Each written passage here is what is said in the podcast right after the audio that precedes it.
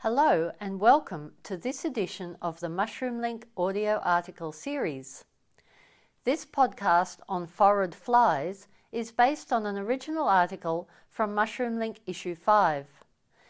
The entire piece can be accessed at mushroomlink.com.au.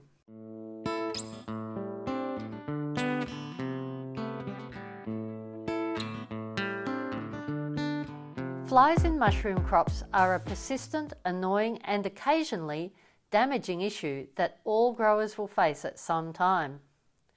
Most research has focused on scarids, Lycoriella species, often the most common type of fly that's present. The maggots feed on organic matter in compost and readily adapt to captivity, which makes research relatively easy. Mushroom phorid flies are quite different. They may be a minor problem on most Australian farms, but in many countries, including Spain, Turkey, India, the UK and the US, they are a major pest. Yield losses of 10 to 40% have been widely reported. Some Australian farms are now also reporting persistent populations of these flies. So unlike scarids, phorid maggots feed directly on the agaricus mycelia, potentially affecting both yield and quality. Apart from the direct crop damage, phorids are pathogen vectors, particularly dry bubble disease. This fungal parasite produces masses of conidia covered with sticky mucilage that readily sticks to tiny fly feet. Brown blotch bacteria and mites can also be spread by flies moving around the grow room. High populations of phorids, or any fly species, are also a significant nuisance in growing rooms.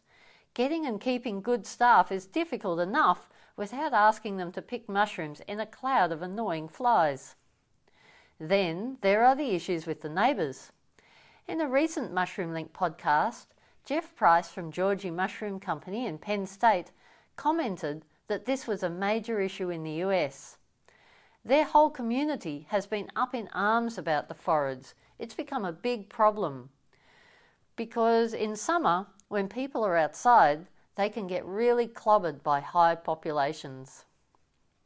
New research has been investigating phorid biology, ecology, and the best ways to manage these annoying pests. So let's talk a bit about the life cycle of phorids. The phorid Megaselia halterata has been considered a significant mushroom pest since 1953, when population explosions occurred in British mushroom farms. While there are other Megaselia species which can also cause problems, such as Megaselia nigra, Megaselia halterata is an agaricus and pleurotus specialist. It is not found on other fungal hosts. The females are strongly attracted to growing agaricus mycelia. The more mycelia are present, the stronger their response. They are therefore most attracted to Phase 3 compost, rather than compost which has been recently spawned. Each female can lay at least 50 eggs during her life cycle. These are deposited close to growing mycelia, so primarily in the top layer of Phase 3 compost. Eggs are also laid in casing if it has been colonized by the mycelium. They don't lay into freshly applied casing. The maggots then migrate downwards and feed on the agaricus mycelia until they are fully mature. This takes about 8 to 11 days at 24 degrees. After this, they migrate upwards into the top of the compost or casing and pupate. It takes about a week for the insects to pupate, and the males tend to emerge before the females. Both sexes are ready to mate only about 5 days after they emerge. However, temperature is a key determinant of these development times, for all insects and for phorids, being no exception. Development slows markedly once temperatures fall below 18 degrees. It takes twice as long for flies to complete their life cycle at 15 degrees compared to 18 degrees.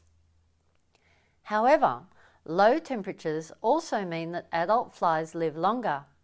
A female phorid will live for 4 to 5 days at 21 degrees, but 8 to 9 days at 15 degrees.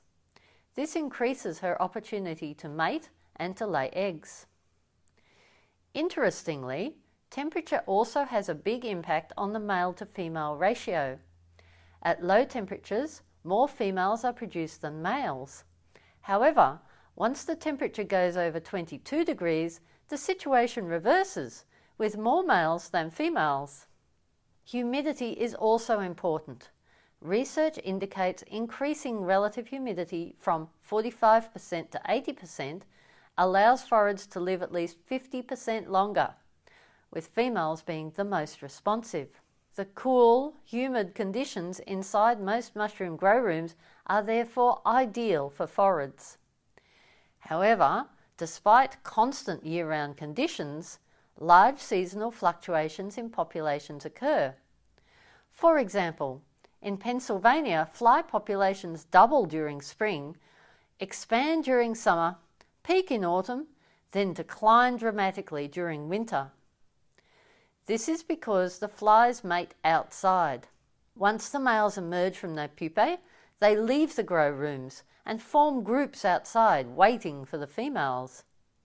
A life cycle study by Mazin et al. Revealed that courtship and mating occur over grassy areas, with most activity from late afternoon until dusk. At these times, great swarms or leks would form, with clouds of insects circulating rapidly close to the ground. Mating occurs in mid-air, and in this study, around 30% of the flies they captured were incopular. In contrast, phorids were rarely found around spent mushroom compost, or wooded areas, windbreak areas, or hedgerows, further confirming that they only go outside to mate. They then return to the grow rooms to lay eggs.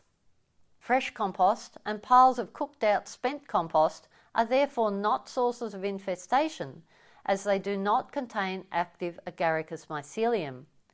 This means they're unattractive to the flies. Agaricus mycelium can feed a lot of maggots, though. A single kilo of Phase 3 compost has been shown to support development of 4,000 flies. Theoretically, at least, this translates into an apocalyptic 160,000 flies per square metre inside a grow room. Nobody wants to experience that. So how are we going to manage phorids? Firstly, let's talk about chemicals. There was once a very long list of chemicals registered in Europe to control phorids. They included organophosphates, methoprene, benzoylurea, pyrethroids and carbamates. These products were generally mixed into either the pasteurised compost or the casing. However, most can no longer be applied due to potential uptake of these chemicals into the mushrooms. Phorids first became a problem in Pennsylvania in 2012. That was when the US EPA cancelled registration of diazinon insecticide for use on mushroom farms. In any case, by the mid-1980s, halterata had become resistant to a wide range of insecticides. Moreover, results were variable for several products, while others had toxic effects on the agaricus mycelia themselves. There are several products still registered for control of phorids on Australian mushroom farms. Most have fipronil as the active ingredient, while one has cyromazine. They are applied by mixing with peat during preparation of casing. There are no insecticides listed by APVMA which can be applied post-casing. And remember, it is absolutely essential to use insecticides according to the label directions and confirm if it is registered in your jurisdiction. The alternative is biological products, which may or may not provide an alternative. For example, trials in Turkey found that 2 neem-based products were as effective as chlorpyrifos at controlling phorid maggots in compost. However, it should be noted that the products were applied as a drench after casing, raising the possibility of transfer into the mushrooms. Although a natural plant extract, neem is not registered in Australia for use on edible crops, so approval of this use pattern seems very unlikely. Targeting the adult flies and avoiding contact with the mushroom substrate is a far less problematic approach. Pesticide screening by Penn State researcher Dr. Mike Wolfen showed that adult phorid flies were highly susceptible to a biopesticide composed of botanical oils by EcoVia EC. The researchers applied the biopesticide to areas likely to come in contact with the flies, air vents, attic areas, and so on. It was also applied to electrostatic screens, which were placed at key entry and exit points. Dr. Wolfen commented that by November 2020, they were seeing almost a complete elimination of phorids on the test farms. On the test farm where all of the controls had been implemented, the flies were completely eliminated. Another potential control strategy lies with the white muscadine fungus Beauveria bassiana. This entomopathogenic fungus has a wide host range and can certainly kill insects. A commercial formulation of this product, Botanigard, has a label extension in the USA which allows use in mushroom houses against phorid and scarid flies. However, it is not registered currently with the APVMA. In any case, although the Penn State researchers found that exposure to the product led to 100% mortality of adult flies, it took an average of 8 days for the flies to die. While a positive result, it was concluded that this was unlikely to be a commercially viable way to reduce phorid populations on mushroom farms. Another potential idea is to use entomopathogenic nematodes. Various nematode species, including Bradynema species and Hoadula species, parasitize flies, and there are reports of infection rates reaching 60 to 75% during autumn when phorid populations are highest. Unfortunately, while these nematode species reduce egg laying, they do not kill their host. Rearing and releasing infected flies is therefore unlikely also to provide a practical control measure. There are also several Steinernema species nematodes that attack phorids. There have been positive reports of their effects when watered into the casing layer, not only on emergence of phorids from pupae, but also on quality and yield of the mushrooms. Commercial formulations of factory-grown nematodes are available in Europe and can be easily applied. However, as with many biological products, effectiveness can be variable, and these products are not currently available in Australia. Perhaps the best way is to avoid the issue, as prevention is surely better than cure. This means blocking access to growing mycelium, which is sure to be part of the answer.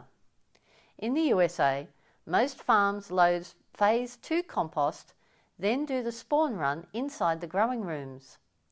Once phase 2 is complete, the rooms are open to permit casing. Opening the room at this stage provides a powerful attractant to invading phorids. One of the proposed control strategies is to avoid scheduling such critical activities at times when phorids are active.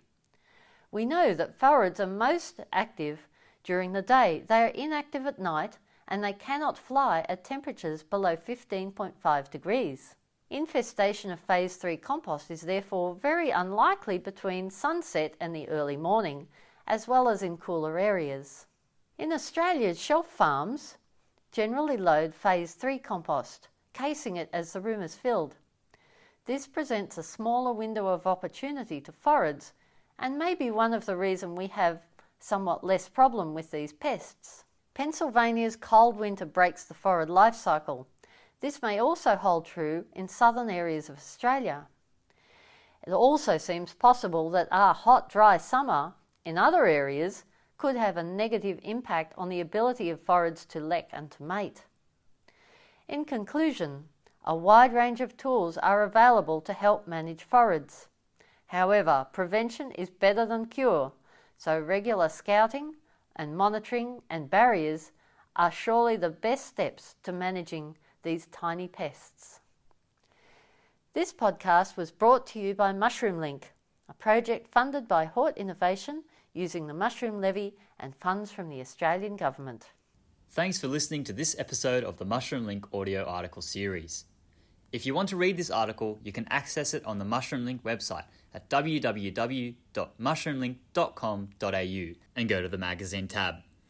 Phorid Ecology and Management is part of Issue 5, which includes articles on food safety questions and answers, uses for spent mushroom substrate, and more. This podcast contained mention of a range of chemical and biological products. This information is intended for educational purposes only and is not advice. Before using any chemical, ensure it is permitted for use in your jurisdiction and always follow label instructions.